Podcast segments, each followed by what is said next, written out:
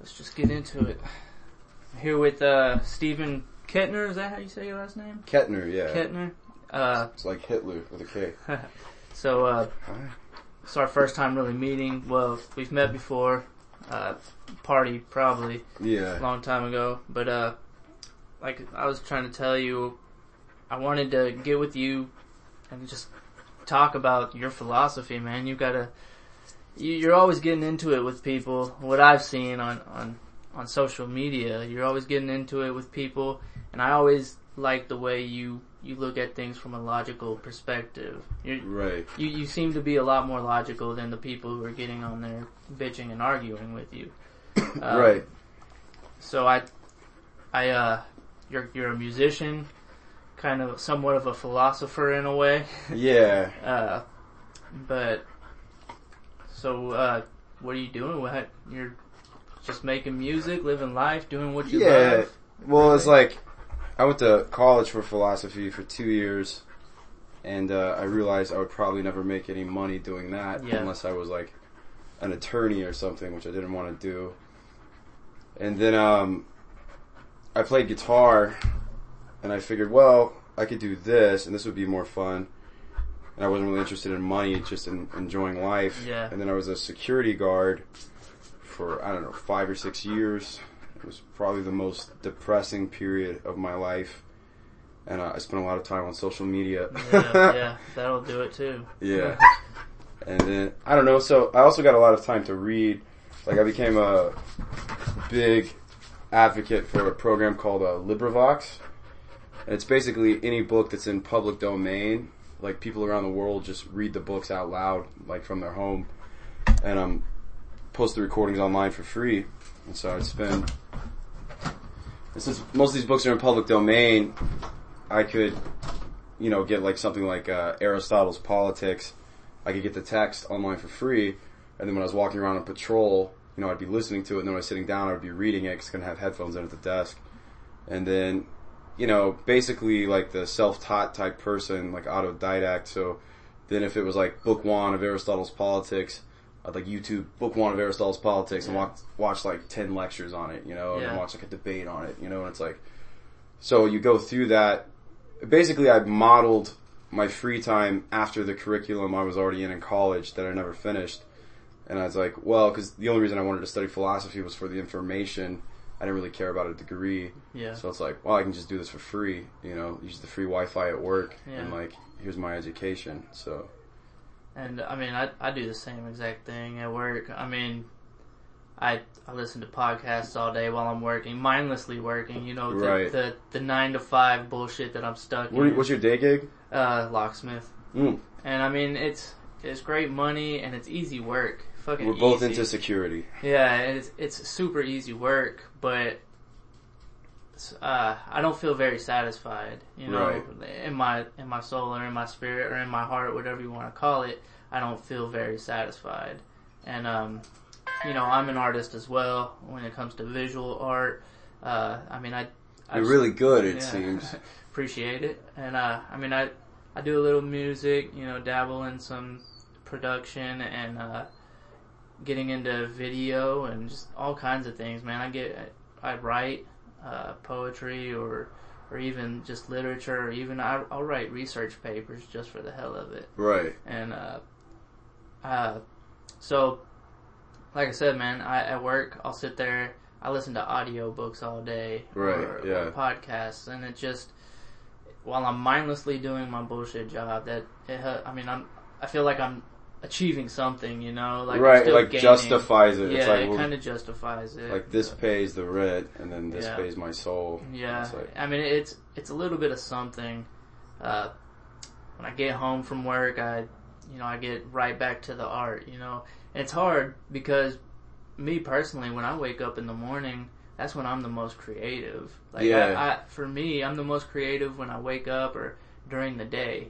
But what the shitty part about it is I gotta go to the fucking the slave mill and right. By the time you get home, yeah. you just like want to watch TV or go to sleep. Yeah. Yeah. yeah. I've got no energy left to do the creation, but uh, I find a way because Lots of caffeine, man. yeah, yeah. um, I find a way uh, because it's that important to me, and and I hope that you know, like you, man, you're you're like you said, you you got out of that nine to five bullshit, and now you're just doing what you what you want. what I do. enjoy. Yeah, and you know that was. I mean, I wouldn't recommend this to people, but I got. It was really weird. Like I was getting really depressed at my job, like consistently, like over the course of years, and like I really didn't like the people I worked with. I liked the boss; he was the only person I got along with. But my coworkers, you know, security doesn't attract like Yeah. the most. Usually, it's retired cops, which I'm not a big Just fan of. yeah, exactly. Yeah. And um, so in that environment, um, I was reading like this Yahoo article. I think it came out in like 2012 or 2013. Like the top 10 most depressing jobs in America, and like number one was security officer. And I was like, man, that sucks. And I was like, yeah, it is pretty depressing. And um, I was, you know, I had a bad relationship at that time with a girl, and um, I went home, and at that time, uh, I had a bunch of guns because I was, it was, it was more speculation because it was the 2012 election cycle, Mhm. and so everybody thought Obama was going to push Get for rid like, of the guns. yeah, so like the cost on ammunition and Yeah, everything was going through the roof. So I bought like an AK-47, an AR-15, and a bunch of rounds of ammunition, and I think like I don't even know the rounds. Like 7.62 or 7.63 for an AK, AK? AK, yeah.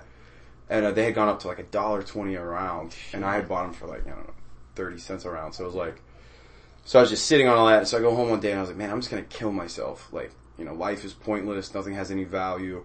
And um, I remember this quote from Woody Allen that 90% of life is just showing up. And I was like, hmm. And I was like, well, what do I really want to do? Like before, like we make this like, you know, decision that you can never come back from. Like let's really like consider like what are the possibilities I'm not entertaining at this point because I'm not being creative. And I was like, well, I really like playing guitar. Like it's something I've spent a lot, I spent, you know, as a security guard, I had so much free time at night. I would just bring my guitar in and practice, you know. I was like, this is something I really like.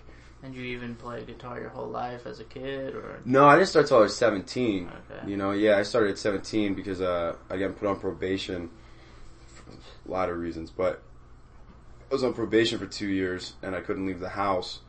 And so the only thing I could do was shrooms and play guitar. Yeah. so my friends used to like knock on my window and I like crack it open and throw me a bag of shrooms. oh yeah, that's a And, hell of a um, combination. Just trip balls in my room and learn scales. So Hell yeah. listen to Jimi Hendrix. But so you uh, you were pretty depressed with your job and your relationship, and Yeah, so I, I went, um, this, you know, that quote from Woody Allen, and I was like, well, I was like, I don't have to get paid to do what I enjoy. I should just be doing what I enjoy, and like, if I'm gonna die, I might as well try being homeless first. Like, there should be, there should be like several de-escalating rungs down before you kill yourself. Like, maybe I just will stop working and wait till I get evicted. Yeah. Maybe I'll sell all my shit. Maybe I'll go beg on the street for mo- like you should like work your way down and be like, okay, now now here's the bottom, you yeah, know, like yeah. so I thought like, okay, on the way down, um, I'll just go play music for free and not have no expectations. So I found like every single open mic. There was a there's a group that's a really great place. You can do poetry there. You can do, you know, any, anything you can do at an open mic. It's called Open Mic Dallas. It's a Facebook group, and a guy named uh, Mr. Troll. He keeps a running list of every single open mic in the city. So like there'll be a Tuesday and there'll be like 40 open mics in the Metroplex. So I just made it my goal. I was like, every day I get off work, I changed my schedule from like, I was working, I think like, uh, what was it? Seven to, no, it was 11 p.m. to 7 a.m. was my schedule. I switched it from that to 7 a.m. to 3 p.m. so I could get out of work and have time left over. And I would go hit two or three open mics a night, you know, and I would, I didn't sing at the time, so I, I made myself, I was like, I'm just gonna fuck it, I'm gonna die anyways, I might as well. So I started singing and so I, that way I could play, and then people would ask me to play with them, like, oh, you're really good at guitar, will you play with me? And then within three months, I was getting like paid gigs, like people calling me for gigs, like five nights out of the week, and so, you know, I was coming home at, you know, 2, 3 a.m., then having to get up at 6, go to work, and I was like all fucked up at work, and then going Yeah. out and doing it again. Yeah. And so eventually, one day I think I was like two minutes late to work and I was walking in the front door and my boss just keeps calling me. I'm like, fuck, I'm walking in. He's like, where the fuck are you? And I was like, man, fuck you. You know, and I just turned around and walked out and you know, I haven't worked for anybody since. That was in 2013. Yeah. So it's been almost five years I've been on this journey. So that's crazy how you you kind of didn't you went to rock bottom and you were kind of just okay with it and you kind of just let go. You surrendered Right. to to whatever the fuck's gonna happen to the forces of life and and you found yourself almost. Yeah, and I think I think some people like it's like people who don't know how to handle a really intense like trip. you Yeah, know what I mean? yeah. He's like, dude, just let it take over. Because if you, know what I fight mean? it, that's when it's gonna get ten times Yeah. worse. Yeah, exactly. Yeah, because then like, and then like, yeah, and then like, oh, I'm not good at fighting this, and like you start like doubting it, and they, and you, then your like dad shows up and he's Yeah. got a belt in your brain, and you're like, oh my god. And metaphorically, that can, I mean, you could use that as a metaphor to being stuck in that nine to five lifestyle, and that could be the bad trip. And Right. people who you're getting depressed fighting it Right. and not satisfying your your your wants and your needs and what what you feel like in your soul that you want to be doing. Instead, you're you're getting up every day and going to the slave mill, and you're yeah, that you're fighting the trip. You're getting depressed. You're gonna lose that battle Right, anyway. yeah. So surrender, let go, and just Well, it's like the thing is, I don't hate. You know, like me, I'm very pro business and I'm pro capitalism and all those things, but like. I'll define that quickly. Like, I don't mean like the Marxist version of capitalism where the rich take from the poor and then, you know, fuck the poor and all Yeah, that yeah. stuff and like they control all the resources and create monopolies and we Yeah. have no access. But capitalism in a way that it's good because it I- pushes us. I mean it very simply like voluntary interaction. Like I think the root exchange between two or more individuals should be voluntarism. Like there should be no violence coercing us to interact with one another. Like I'm here voluntarily. You you've never met me really. You invited me into Yeah. your house. You don't know if I'm a serial killer. I don't know Yeah, if you're. yeah. And it's like. But there's this operating mechanism in most human activity of trust, and we all Yeah. tru- we all kind of trust each other, and like we all kind of have like this People are inherently good. I Right. Yeah, I think badness is the exception to the rule. I think the rule is, but you know, the other thing is, I don't know who I heard say this recently. I think it was on a podcast, but you know, we interact with so many people in the modern world in a day. Like if you consider how many people you're surrounded next to in traffic, you know, you're just a few feet away from those people. Thousands of people. Yeah, and it's you know it, probably in minimum 100 strangers a day. You're in some way in close proximity to, right? And it's like well, that's 100 people a day, multiply, you know, 365 days, or 365,000 people, or whatever, or 3,600, whatever it is. It's a lot of pe- strangers Yeah, every day, yeah. and if 10% of those people are assholes, well, that's one asshole or 10 assholes a day, you know, whatever. So it's like that's a lot of bad that you can experience in one day. And if you have like a series of unfortunate events where you keep running into those people, you can get a very bleak perspective on, On reality. Yeah, and that's not the whole picture. Yeah, for sure. I mean, the I I think the number of good people are de- it definitely outweighs that one or ten assholes you're gonna come across in life. Right. Uh, but yeah, I mean, and it's kind and, of it's, and the 10 assholes are always louder too. yeah for sure. Like, they're usually And they're gonna drown out the- Right. They're gonna drown out all the good people who are mostly introvert. So. Um, Try not to set this here.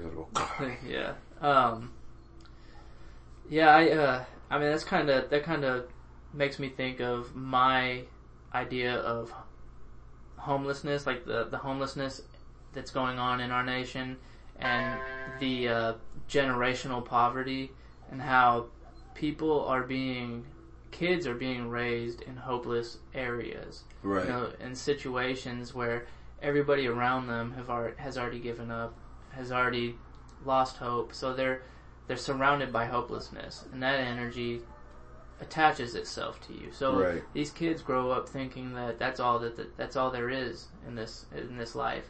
My father was poor, and his father was poor. Right. Uh, and his we- father before that was a slave, you Yeah. know, or something like that. yeah, Yeah. and so that this is all there is for you know for me and uh, that's a that's a major problem i think that's one of our top five issues that we need to focus on in this country Yeah, well, it's like it gets it's extremely complex, right? Because you would have to go to like there's so many facets there's so Right. many areas of because why some, it is this way some people some people like to give up on like volition, which is like free will. That like people do have the ability to make decisions, yes and and even if the core of your being is you can decide to focus or you can like zone out, right? Like I think like that's really like what I've deduced it to. The basic free choice you have, because free choice doesn't mean you can like turn yourself invisible and two plus two equals seven if you wanted to. That's not what free will means. yeah Free will means all you within the realm of possible outcomes, you can make a decision, right? Yeah. And I think they all really reduce to like we were talking a little bit about uh, a little bit outside about there's a we are products of you know millions of years of evolution, Yes. right? So we came out like the same needs your dog has, like those like very basic biological needs for like food, shelter, comfort, a sense of safety, a sense of like tribal like pack mentality. Yeah. We have all those basic needs too. And those served like our species really well before like whatever happened to the front of our brains happened, like the neocortex Started to revolution. grow. Yeah. We started Ma- ingesting mushrooms. mushrooms. yeah, maybe we did. Yeah. Yeah, who know? And fish too. You know, they were eating hella fish at that point Yeah, too. or even even the fact that we created fire and we were able to start cooking our food and, and that uh, started now we're getting new cal- calories, Yeah. dense information like into our uh, and that helped our brain evolve.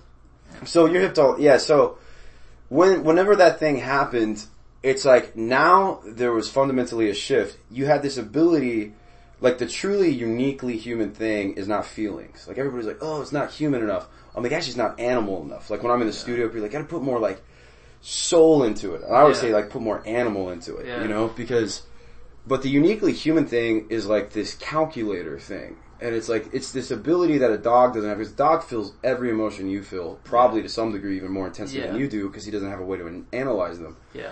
So it's just all instinct and feeling. Like a human can look at information and categorize it. It's like, I was telling my girlfriend yesterday, like, she's obsessed with like games that are basically like, like, I like video games that are like stories and all Yeah. out. She likes very simple like puzzles, Yeah. like little pieces and You're like an solitaire. Yeah, Yeah. And I was like, you're just exercising like the human ability to sort things by like, by like things. So I can say like, uh, all So dogs, that's all not dogs are, necessarily problem solving? It is problem solving. That's what problem solving really is. It's the law of identity, which is a thing cannot be itself and its opposite at the same time. Right? So you could take, like, a dog is an animal. Um, let's say this, a dog is a mammal. All mammals are animals. Therefore all dogs are animals, right? I'm just taking the identity, well dogs are part of this category called mammal. Mammals are part of this larger category called animal. Therefore all dogs are this, right? And that's really what problem solving is. You take the identity of objects, whether it's your sensory experience, whether it's ideas in your head, right? Like that's what a computer game really is. Like these are just electrons, Yeah. you know? You can take some system of symbols, whether they represent something that's real, you know, whatever that means, like with your sensory data, or they represent an idea, or whatever it is, and you can arrange it into an order that does not contradict itself. So, um, you're talking about free will, and you're getting into So the free the free will aspect of that is so suddenly we have this ability, but it's not automatic. Like being hungry is automatic, breathing is automatic, being tired is automatic, like sneezing is automatic. You can't control these things; they just happen automatically. Um, you do have free will over whether or not you choose to use logic or you choose to ignore logic. yeah, And so you can like something bad happens to you. You can stop, right? Like this is it's not that I'm opposed to prayer, but I don't like when really bad things happen. People say like, "Let's pray, pray about, it. It's yeah. like I was like, pray, people have been praying for thousands of years, and it hasn't done as shit. a fucking Like, thing, right? yeah. So it's like now, granted, focusing your mind like in a meditative way, like that, that's all great, but like just the act of like I'm just gonna speak some shit into existence is like, well, that's just gibberish. It's Yeah. like a logical person will do like this is a metaphor I've used a lot. Like, say somebody wants to fly, right? An irrational person will eat a bunch of mushrooms and sit on a carpet and think they're fucking Yeah, flying. yeah. A logical person will go study birds and be like, well, they fucking do fly. How do they work? And they'll study their wings. If they have cameras or they'll draw pictures, you know, Yeah, yeah. and they'll fucking invent an airplane. You know, Yeah. the Wright brothers Yeah. studied birds. That's Yeah. actually what they were studying was birds and photographs of birds. And that's how they came up with like the wings and like Yeah, the yeah. propulsion and everything. So it's like, and they fucking actually fly. And it's like, and this guy's there like, no, I'm actually flying. Yeah. It's like, dude, you're just fucking high. And not, you know, I love psychedelics, yeah. but it's like, and I'm all about that because I think it like hits a reset on your unconscious and deletes Yeah, all the yeah. bullshit. Yeah, But, sure. but not to like achieve material outcomes. Like I'm not gonna say like I'm gonna cure AIDS by like jerking off to a picture of Shiva and eating shrooms, you know? Yeah, yeah. I'm gonna cure AIDS by going studying, you know, molecular biology and like how viruses work, you know? Yeah, yeah. That's how you're gonna Well, I mean, cure I think AIDS. I think uh, psychedelics help I think they can help us open up or become more innovative. It can it, it can produce ideas like far out ideas that that some might might not have thought of, like when Steve Jobs was doing acid. You Right. know, that that Or the guy thought of DNA. Like I'm not I'm not discounting that. I think what the psychedelics guy was do on his deathbed. you get into a pattern like nine to five, and then I'm gonna go do this, and then I'm gonna go do this, da, da, da, da, and then like, and you just become latched onto these rituals that don't represent who you really are, right? yeah And then you get all this depression and anxiety and all these things build up in your unconscious. The first thing psychedelics do to me is all that depression and anxiety comes to the front of my consciousness. hmm And I instantly start analyzing that. I'm like, holy shit, I feel weird. I don't, where am I? What's going on? and that's what you do in- in therapy. Exactly. Yeah, you can talk this shit out, or Yeah. like you can like use a chemical and pull it out. Yeah. And the last thing it does, and the most important thing it does to me, it breaks your patterns down. Like all your patterns just disappear. You don't know what day it is. You don't care what day it is. If you did know what day it is, it would piss you off because you're freaking out. And it's like you don't care about nine to five job. You're like, oh my god. Like, Yeah, and then there's always this sense so of pointless. awe. Once your patterns finally break down, and some people don't get there, and they just get Yeah. locked in the bad trip like once you break through that, you get to this point where it's like it's it's like a oneness type thing, and you're like you see like the interconnectedness of everything. Yeah, and you and then you're like, this job is bullshit. I'm not being Right. fulfilled. Like, and I've had that. I've had that realization. I'm sure if somebody looked at my brain right before I thought I was going to commit suicide, there was DMT all in it. You Oh, know what I mean? Yeah, yeah, And so it's like that's why I was like, wait a second, yeah. let's enjoy this high for a Yeah, moment. Yeah, because you know? I mean, from the studies like Rick Strassman's studies on uh, DMT and the pineal gland and death, the death experience. Uh, you know, there's a lot of the the ideas that when we're born or when we die or in highly traumatic situations, the pineal gland releases an abundance of DMT. that's and- why like people see their life flash before their eyes right before they. Is it like a near death experience. and it can have that that eye opening realization for you, and uh, even even in the dream state, man, I'm I'm convinced that the that the pineal gland for for certain people might put out more DMT in someone's dream state than someone else's. Like me, I think that I I get a high amount of DMT because like even my art, a lot of it comes from the dream state where these are real vivid places that I'm experiencing. right. Like this this one here, I I experienced that. I was there, standing on the cliff, looking out over this landscape of just this this strange thing that I was seeing. People walking down a bridge into the mouth of a a, a pharaoh's sarcophagus, like, Right. and it was so real. And I, You I got mean- the unk too. Yeah. yeah, yeah. and I feel like I feel like I might get more DMT in my dream state than than other people do because I also battle with sleep paralysis. I battle like Oh, really? No yeah, shit. and yeah, I go yeah. into REM sleep really. It's cool you know about it. You don't think aliens are abducting you and fucking you in the ass. no, I mean I don't know what the fuck it is. Honestly, I mean I think it's.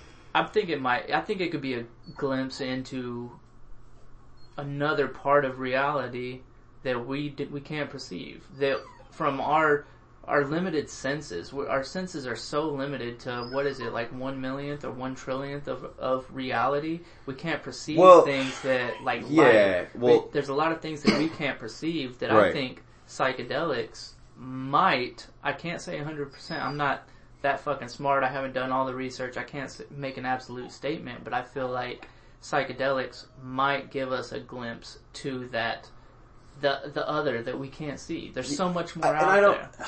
I don't have any problem with like those kind of like sayings of things because I just know that when I do psychedelics regular, like if I do it every day, like I was in high school, I do not have positive experiences afterwards because I'm doing serious brain damage. If I do it like once a year, Yeah. twice a year, like I plan it out and I make sure like I'm in the right space, Yeah, I always feel like a better person. Like I always feel like I always feel like I have more insight into other people, more insight into reality, more insight into myself. I always feel like I'm more sensitive. I feel like I'm kinder. yeah.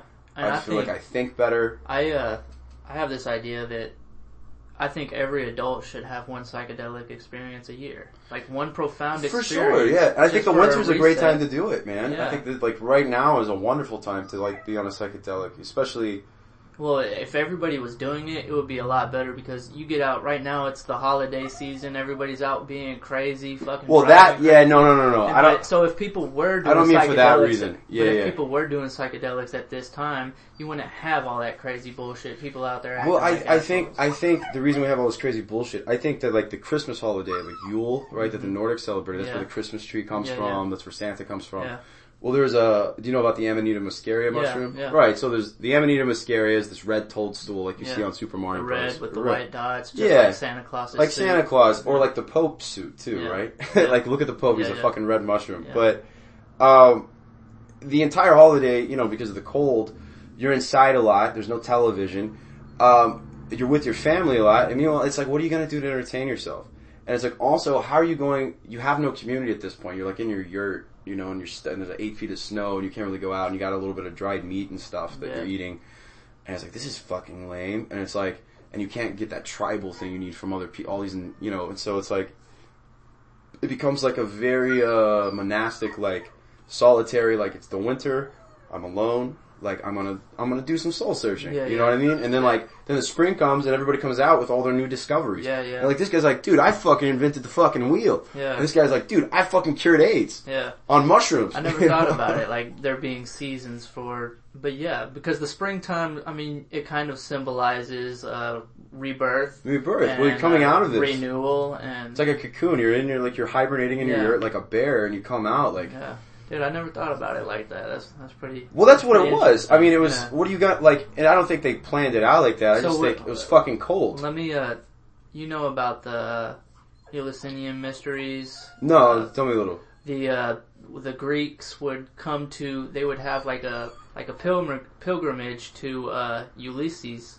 where uh, they would intake what they call So Ulysses like Odysseus, right? Like that's the Roman name.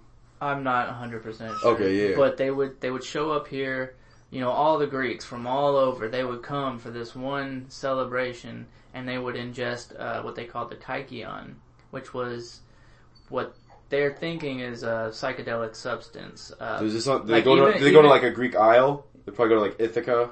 Um, not 100% sure. But yeah, I mean, because there's tons of like islands that just specialize, and like there might be like Ithaca where Odysseus lives and like Well, it- people come and trip Well, balls. it, it will. Because I want to do it now. it even uh, it even uh, it's thought that even Socrates and Plato and Aristotle were Oh, were dude, going yeah, they're ingesting these- all- yeah. where they were going to these types of celebrations and having these eye-opening experiences. A lot of the accounts of what happened back then in that time and in this time of celebration, people had a lot of innovative ideas, and you know, philosophy was was was booming, and uh, Right. and they think that uh, you know they've they've got some like kind of sediment that they've done research on that this brew that they would ingest uh, might have had a ergot, you know. Oh, like a- ergot, no like- shit, like yeah, a- yeah. From barley, from barley, like a fungus that grows on barley. LSD, and uh, and yeah, LSD was made from a from an ergot. right? Uh, and so they they really believe that these people were going and tripping balls and having new discoveries. Um, and I'm, I'm I'm wondering. as I brought it up because we were talking about doing psychedelics. Have you ever done shrooms and looked at this dog? I bet it's trippy as shit. Um, yes, I have. Yeah. Um, but a uh, little snow fox. Um, I was wondering if that uh, if that um, when they would do that celebration, if that was in the wintertime, just because we were talking about that. Because I mean, you're, you're it was probably near a solstice of some kind, you know, like Yeah. it could have been the spring equinox and what, because you know, there like I believe like Christ is you know the amalgamation of multiple you know uh, um, ideas. you know uh, yeah um shamanistic practices Yeah, right yeah. and so it's all so like one of the practices of like the cult of Bacchus Dionysus Yeah. um, god of wine and Yeah. good times, but he's also the god of inebriation. And we just say wine because That's we're crazy. Westerners. But no, any any psychic, any anything you can adjust in your body to change your consciousness, he was the god of. He was just like the god of hedonism in a way. Like he Yeah, but the very is- hedonistic. yeah. And so what they would do is every year they would elect the king of the of the Bacchae, right? And ba- this is where va- vampires come from, or Bacchae, right? This is where we get the myth of vampires. So the king could do anything he wanted to for a whole year among the Bacchae. He could fuck any of the girls. He could, you know, do any anything he wanted to, own anything he wanted to, do sleep where he wanted to, take somebody's stuff, beat somebody up, and there were no consequences for a whole year. But in the spring, right around the time we celebrate Easter and like the thing going on with Ashtar and the Nordics, they would kill him, eat his body, and drink his blood to gain his power. You know, Christ. like Christ, yeah. In, in the spring around Easter, you know, we Huh. drink his blood and eat his body. Yeah. And so, uh, and like, and it was a cult of inebriation. So, it's, it's all, you know, there's also, there's one version of the Dionysus story where he comes to the earth and his followers are like so sinful, Zeus is gonna kill them, and then, uh, Zeus sews him in the side of his leg for three days, and he pops Yeah. out, and he's a, he's a demigod at that point, Yeah. he's only half god, half man. And then he becomes the full god after he's been in Zeus's side for three days, and he pops out. Now he's a full god, right? Yeah, yeah. And so they're, you know, the three days in the tomb and all that. So, Yeah. but you know, you go from like faith to faith, and you find like these parallels.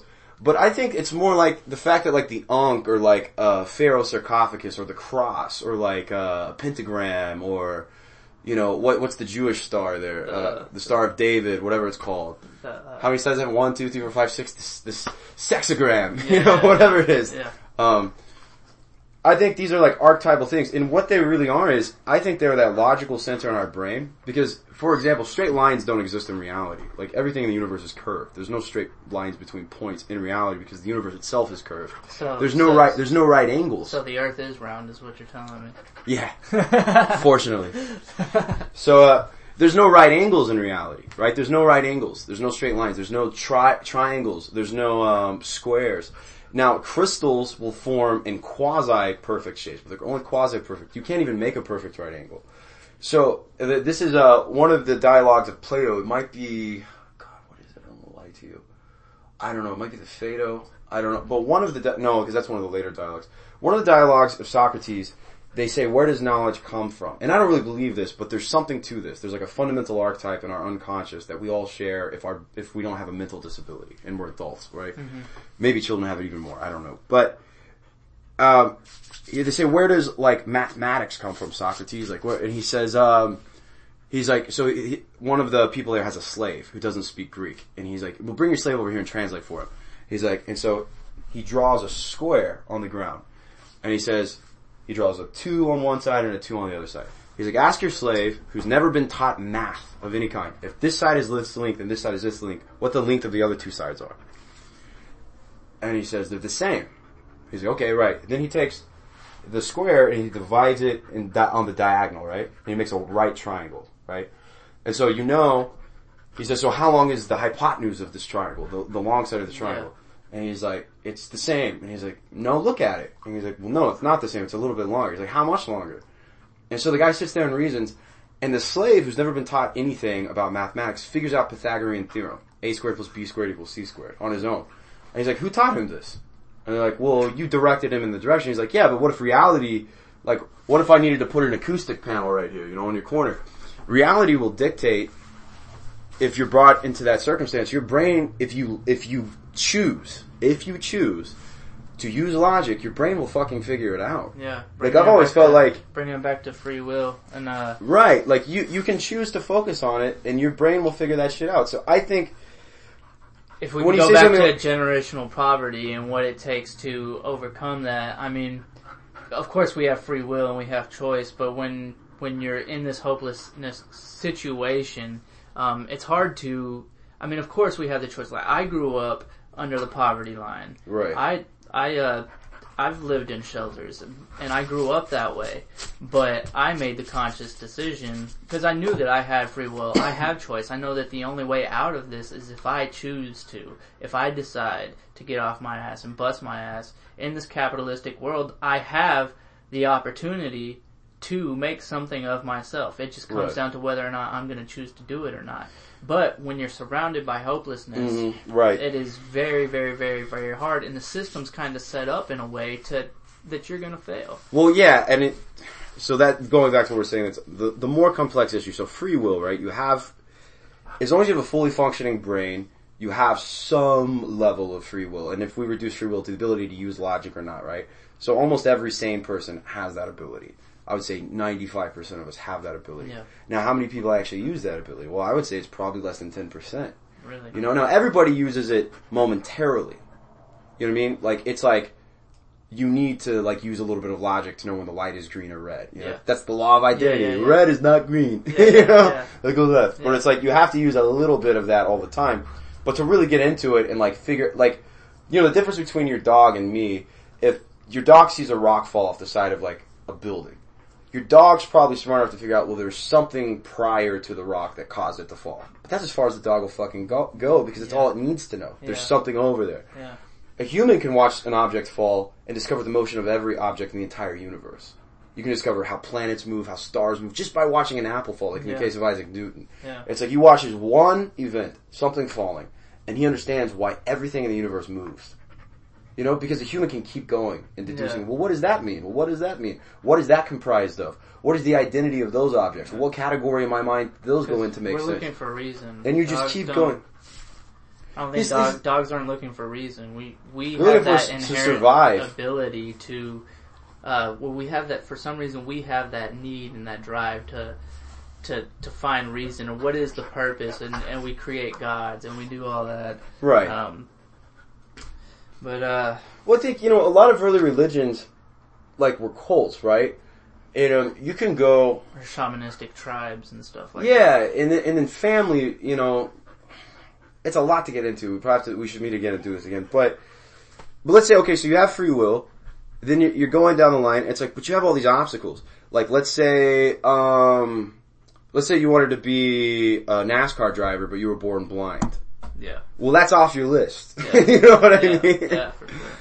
or maybe it's not. Maybe you'll be the dude who invents like an artificial eye and you can fucking, you know, maybe you don't get there, but like you set up the conditions for a person later to get there. Yeah. But most likely you'll never be a great NASCAR racer. Let's say you want to be a supermodel and you were born with some horrible face deformation, right? Yeah, but your parents are the Kardashians, and you can afford plastic surgery. Oh, maybe, yeah, yeah. So there, there's another opportunity, right? So it's, so what you run into is, it's like, I would say, like in our society, like this took me a long time to get to, like with white privilege, like I just didn't get it for a long time. It's like, but I'm, I'm poorer than most of these people Yeah. around me. You know what I mean?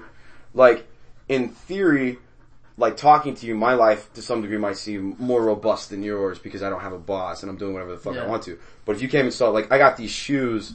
Well, I'll tell you a story about these shoes real quick. Um, I was wearing the same pair of sneakers every day since ninth grade Mm-hmm. until two weeks ago. Really? I'm 29, so I, I got Shit. those 15 years ago. A pair of diesel shoes my parents got me for Christmas. Been wearing them every single day. I still have them, but finally the bottoms tore up. And um, I got these shoes. These don't even fit. These are like an eight and a half, and I'm really an 11. Like my toes at the very end. yeah. Uh, a ex girlfriend when I was 21 on my 21st birthday. Her dad had gone to Mexico, and these are like fake Pumas, like they're knockoff yeah. Pumas Yeah. And I, I didn't fit, so I just put them in a trash bag. And so I was like, man, I don't have any shoes. I don't want to buy shoes. That's an expense. And so like, I'm looking through a trash bag and I find these. I'm like, sweet. And so I just don't lace them up. You know? Yeah, yeah. And it's like, I, you know, so I'm, materially, I'm much poorer than a lot of people around me. So I totally get that. It's like, yeah, it's, you know, we could, we could do another thing on economics. I, I try to know a little bit about economics, like, and you know, fractional reserve banking and that Yeah, whole, you know, the, Well, I mean, we can get into whatever. Fiat man. system. If, if uh, if we got to do a part two later, we can do a part two later. But I Yeah. mean, whatever whatever comes to mind, man, just let it out. That's why that's why I wanted to talk to you because you have a lot of interesting ideas, a lot of, and you, you use so much fucking logic. Uh, in in the uh, in the economy we're in. I mean, do you see? Is there any hope that you have, or do you see any kind of hope for the? You know, I'm not libertarian anymore. I've given up on that. Um, especially recently because of, you know, like, uh, God, what was the guy's name? The crying Nazi? Uh, Cantwell?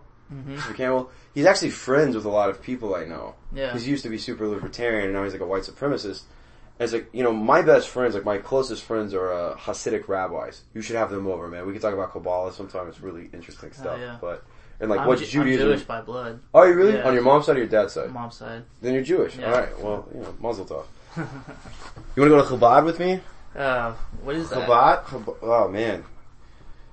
Well, I'll, we'll go there in a second. So the libertarians, um, there was a big problem. Like Murray Rothbard, the guy who founded the Libertarian Party, was Jewish, right? Ayn Rand's Jewish. Ludwig von Mises is Jewish. Like uh, Carl Menger is Jewish. Like all the great philosophers of libertarianism are all Jewish, Yeah. right? But then somehow we've become a magnet for members of the Ku Klux Klan. Ku Klux Klan. I can't even say that.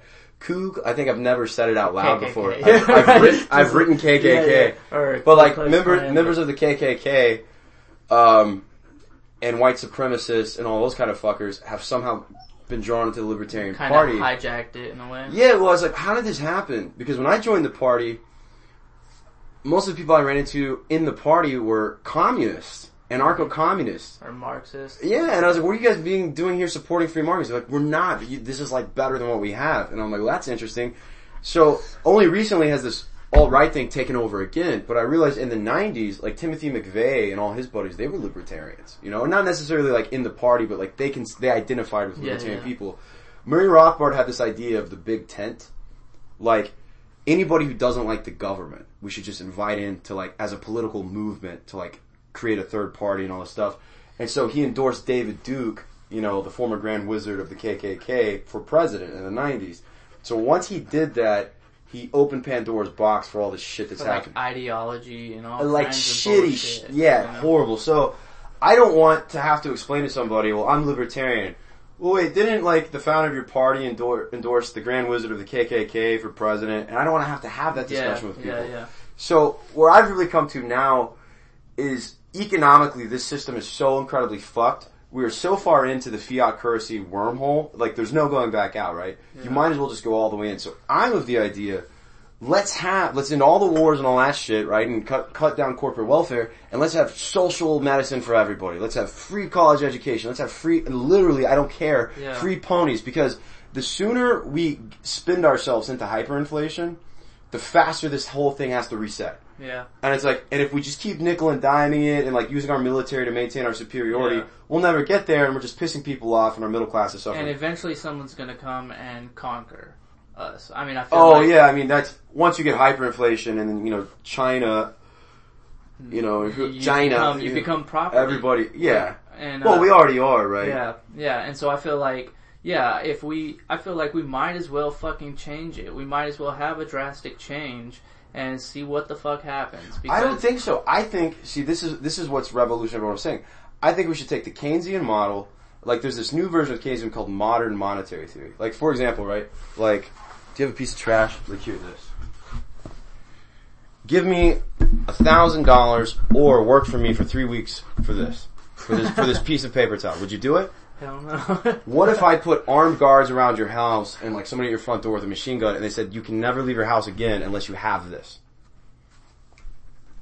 Now would you do it? Yeah. Yeah, of course you would. So suddenly this paper towel is imbued with all this power. So modern monetary theory is this version, it's this extreme version of Keynesianism. Keynesian, Keynes, the basic version is you can spend yourself into success. Yeah. Right? Into, into prosperity. So because the government has the monopoly on the currency, right? You know, all sovereign debts have to pay in this currency. Most economic transactions have to happen in the US dollar, right? Yeah. to be legal at least. Uh, every it will always have a value until it doesn't, right? And so, is if that's necessarily the case, then you could spend way more money and just create it out of thin air.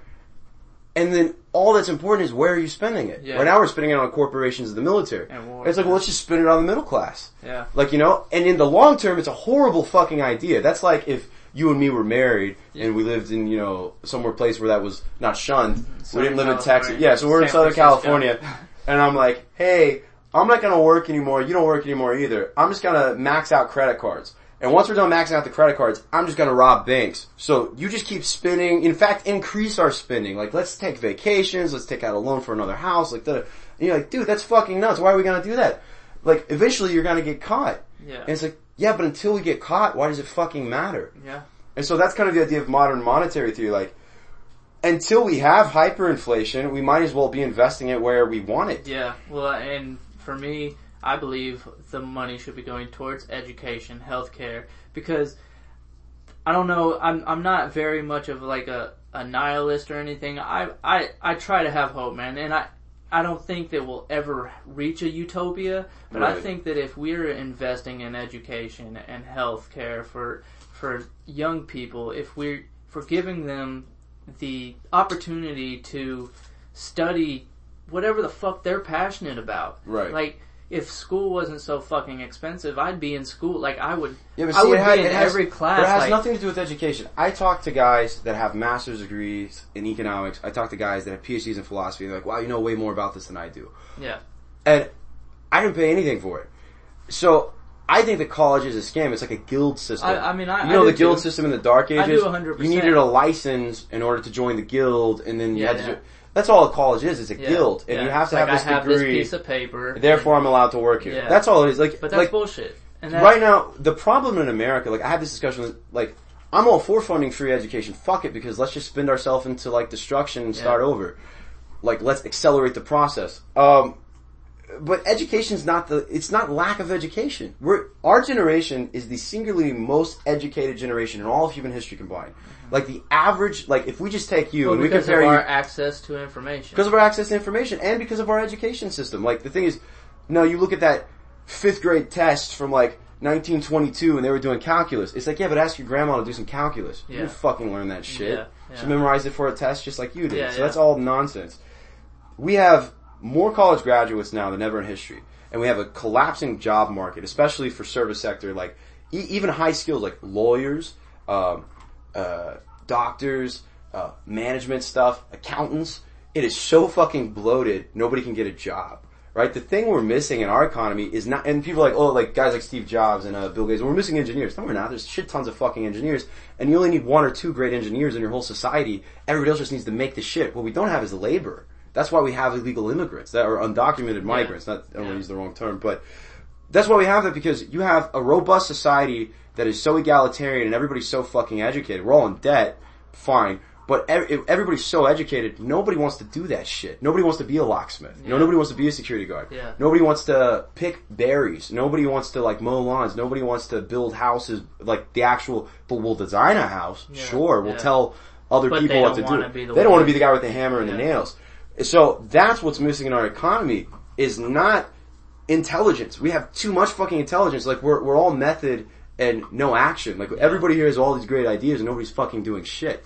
And it's like what we need in our society is less college education. We need people to like come like the whole public education system, right? It's invented by labor unions. Like we had some basic level of education, but I could take all the information I learned in high school and I could have learned it in two years when I was about 12 years old, right? Yeah. And that could have been the extent of my public education. I could have immediately gone out and been an apprentice to somebody.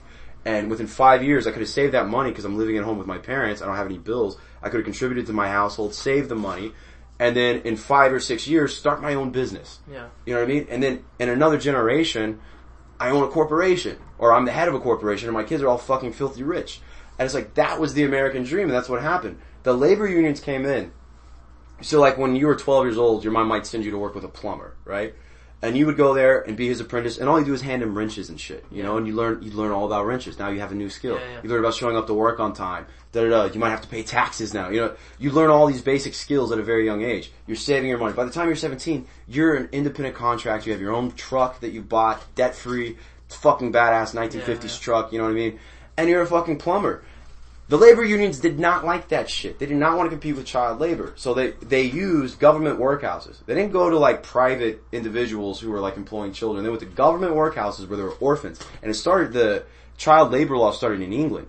They had these poorhouses that the government ran where they took orphans and they just treated them like fucking shit. And I'm not saying everything was great in the Industrial Revolution in America either, but there's a reason so many people were leaving Europe to come to America. Yeah. It wasn't like, oh my god, let's leave Europe and die in America like in a fucking coal mine. Yeah. It's like people were doing anything they could to get to America in the 1800s. Why? Because there were these opportunities. Yeah.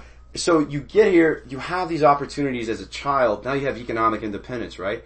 You have a lot of leisure time now. You can read fucking books, you can self-educate, you can do all these things. Like, most of the founding fathers, like Benjamin Franklin never went to college. Yeah. Uh, one thing I'll say, and I'll, I'll stop ranting. Uh, there's a great book that made me start seeing the world this way called Self-Made Men. It's by Benjamin Franklin. He was uh, I think he was the sh- son of a cobbler, like a shoe repairman in uh, in Massachusetts, and uh, he would. His dad sent him down. This I'm like summarizing. I read this like ten years ago. Sends him down to like the docks, the harbors, to like like trade, like shine, shine shoes and stuff or whatever. Well, within a few weeks, he was so good at talking to like, you know, sailors and stuff. They're like, hey, we want you to sell our products. And so he set up a little thing selling his products, right? By the time he was 16, he had his own ship. and he was sending stuff back and forth from um, Boston, I believe, Boston Harbor, all the way to England, back and forth, like spices, furs, like all sorts of stuff, back and forth, commodities from America to the, to the old world, old world, you know, fur coats and shit to the new world, right? And he was trading and buying and selling. He was one of the wealthiest people in the colonies during the American Revolution. And he had no education. And so he wrote a book called Self-Made Men. And it's, you know, and it's Frederick Douglass. Frederick Douglass's, oh God, Frederick, no, excuse me, Frederick Douglass's book is called Self-Made Men. And it's in reference to Benjamin Franklin's, and I think it's like an old man to a young man is what the name of it. I could send it to you. It's been years. But Frederick Douglass wrote this book called Self-Made Man. This guy is a slave. Yeah. Completely self-educated. One of the most literate, one of the most articulate, intelligent intellectuals of the 19th century. Of the whole world Yeah. and he taught himself as a slave. You know, he used like the things he went through to learn how to read. You know, he would like see that and like ask somebody like, "Do you know what that is?" He'd be like, That's a B. somebody's like, "That's a three. That's 13. And he'd be like, "That's a 13." And somebody's like, "No, this is the 13. That's a B." Yeah. And he's like, "Oh my god!" And he'd like go and find. He'd steal a book from a master and like circle every B. Like I know what the B's are. Yeah. You know, and like he went. and It took him a long time.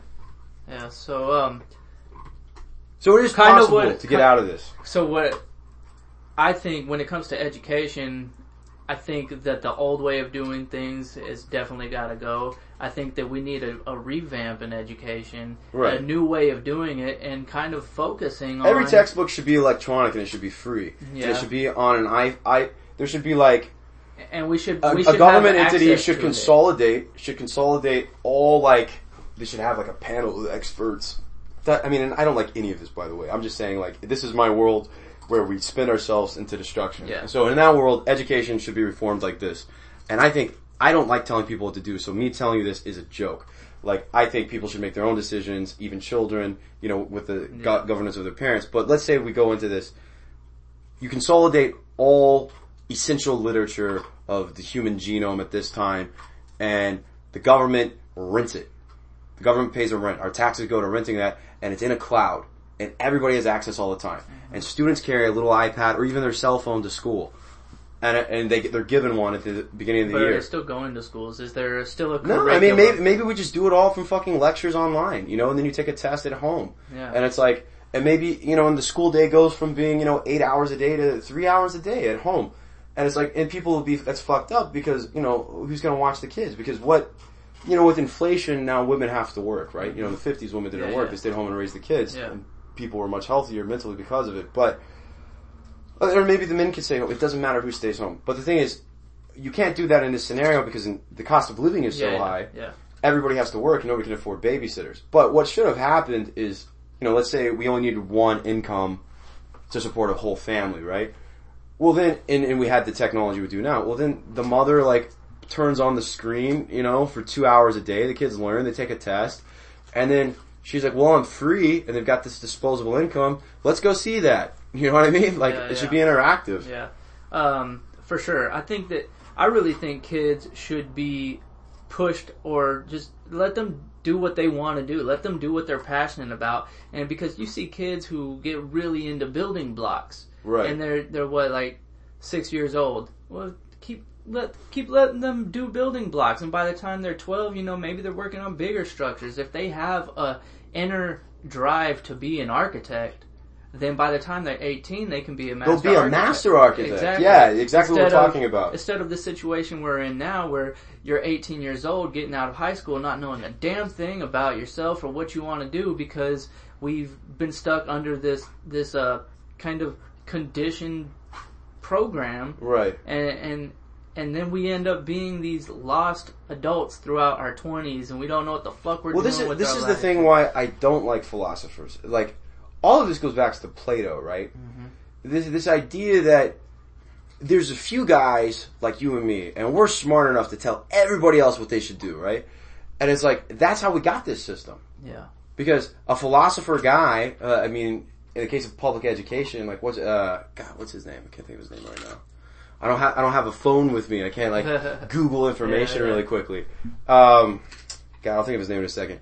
But he's kind of the guy who designed modern public education in the late 1800s. He was a socialist. Um, it was wasn't fr- it kind of designed after factory work The- um, the- there the is an attribute of that. It was really more designed around nationalism. Like you need a, a national identity. Yeah. And it- that will keep, and it wasn't, as people think it was capitalist, it was really more socialist because they thought to keep the socialist, you know, beehive buzzing, everybody needs to believe the same thing, everybody Yeah. needs to know the same thing, everybody needs to have the same history. Um, and that's what made it all possible. So, you cut, and then the combination with the labor unions and all that, you create this cookie cutter thing because there's a guy who thinks he knows best in 1890 how the child's brain develops. He thinks he knows best how society, like an idealized version of society, what it would really look like. I don't believe in that shit, like like the Venus Project and all that. It's Yeah. nice, Yeah. but it's the same problem. It's like no, the fundamental problem at the root of our society is that I think I know what's best for you, and you think you know what's best for me. Yeah. And then we get in this fight because you don't want to do what I tell you, and I don't want to do it. It's like, well, how about we don't know what's best for each other? Like values are fundamentally subjective. Yeah. I can't tell you that you're an evil person because you like chocolate ice cream and I like chocolate chip. Yeah. Like a lot of our preferences are innate, a lot of our preferences are chosen, but I can't, if you're not hurting me and I'm not hurting you, I can't tell you what your preferences in life should be. And I have no, I have no place to. Yeah. So when you design a system where a guy a hundred years ago, um, he decides, no, it's not Henry Clay, but it's a student of Henry. Clay. I'm thinking in my mind all the way down. So you have Henry Clay, you have Hamilton, Henry Clay, uh, you have the American system, and there's this guy at the end of it who's responsible for public education. I can't think of his name right now. So you have, you know, this guy's deciding for everybody what to do. Of course you're depressed. That guy did, wasn't raised that way. He wasn't raised in his own system. Yeah. And if he was raised in, he'd be like, oh, I fucked up. And he's using information that's, you know, at this point, a hundred and whatever years old. And it's, I just, I just don't like the idea that like, that's why like, I say this thing with like the inflation, like, printing all the money into this. Well, I don't fucking know. Obviously we have, to, like what I'm saying, if I look at the economy, we have too many college graduates. Yeah. Doesn't we don't have enough, we have fucking too many. And it's like, but people like Bernie Sanders like, but if everybody was college educated, and it's like, well, what would that accomplish? Are you gonna make more jobs? Like, what if everybody goes, it's like uh, Al Sharpton and Jesse Jackson were complaining there's not enough black people in Silicon Valley. But then if you look at the demographics of Silicon Valley, like, it's like so overpopulated with East Asian people. It's not that they're like racist and they only hire like, white people. Not white people either. Yeah, it's like, well, there's a lot of white people, Yeah, but, but it's disproportionate to like any other field. Yeah. But the reason is like, well, how many black college graduates are getting degrees in computer science? Yeah. You know what I mean? Yeah, like if they're all, that's, that's logically the the way to look at it. I mean, that's that's not what black people are going to school for. right, And I mean, and that's not racist. That's just what it is. right. Well, I mean, you could say maybe there's a set of circumstances in their environment, in their home life, and the way society treats them and views them that keeps them out of computer science. I'm all down with all that kind of Yeah, thinking too. yeah. Uh, But I think But if we're just looking at statistics, they're not getting degrees in computer science. You know, and it's and it's not because they can't. I mean, like there's man, I saw this kid who was like 12 the other day who works for Google. He's like a genius savant kid. I can't. You talk for a second. I gotta find this guy's name. or I'm gonna have a seizure. So, um, it w- what I'm hearing from you is kind of uh, you kind of have a nihilistic view on the way we should handle things right now in society, or almost like anarchy. Uh, is Uh. that? Do you think any of that would be beneficial instead of just fucking? I think I- I think you could probably try almost anything and it would be better than the system we're in. But then you say that and then you look at somewhere like Venezuela or you look at Nazi Germany or Soviet Russia and you're like, well obviously that's a lot worse. Yeah, And then you look you look at the progression of history, which was like you know, serfdom, slavery, like God manorialism, mercantilism, and it's like obviously the system we happen to be in now is better than all the preceding ones. But it's not to say it's the best, and it's like so like the level of discomfort you and I are complaining about is like, oh, I don't feel really good about Yeah, myself yeah. when I get up in the morning. yeah. That's It's like, well, at least you can get up in the morning. Yeah, right. It's like everything has to be compared to what? Like compared to an ideal standard? No. And it's like I think that's why these conversations we're having. You know, I'll say this, and this like I want to validate what you're doing for you for a second because this is really important to me. Do you know who the two most influential people in Western history are intellectually? Uh, no, I do not. Uh, Jesus Ter- Christ. Terence McKenna. No, no, no, no. in, in Western history, in Western, Yeah, history, like yeah. from the beginning of the Western era, right? Yeah. Jesus Christ and Socrates. Okay. How many books did Jesus Christ or Socrates write themselves? None. None, right? All they did was have conversations. Yeah. And it's like, you know, Repu- the Plato's Republic is the second most important book in the, like, considered. in the Western Orthodox thought besides the Bible. Yeah. And it's like, Plato's Republic is about Socrates sitting down and having dinner with some friends with his dad. And the whole first part of the book is like he's asking his dad because his dad told him if he likes having sex. You know, it's just like so mundane. And then like it's like a podcast and it just develops and grows and evolves. Yeah, definitely. I mean, that's kind of why I'm doing it. I mean, I think it's very important to have open conversation in this day and age more than ever when you got so much, so much, uh, people, so many people taking sides and acting like fucking children. Like you look at the fucking, uh, the last election that we had. Oh, It was like fucking two children on a sports team, like the way they presented the, the Right. debates. It was like a sports event. You know, they had all the, the nice production and everything. They, they hosted it like a sports event. And then you have these two children getting up, pointing fingers at each other instead of talking. I didn't, I didn't even think it was that bad.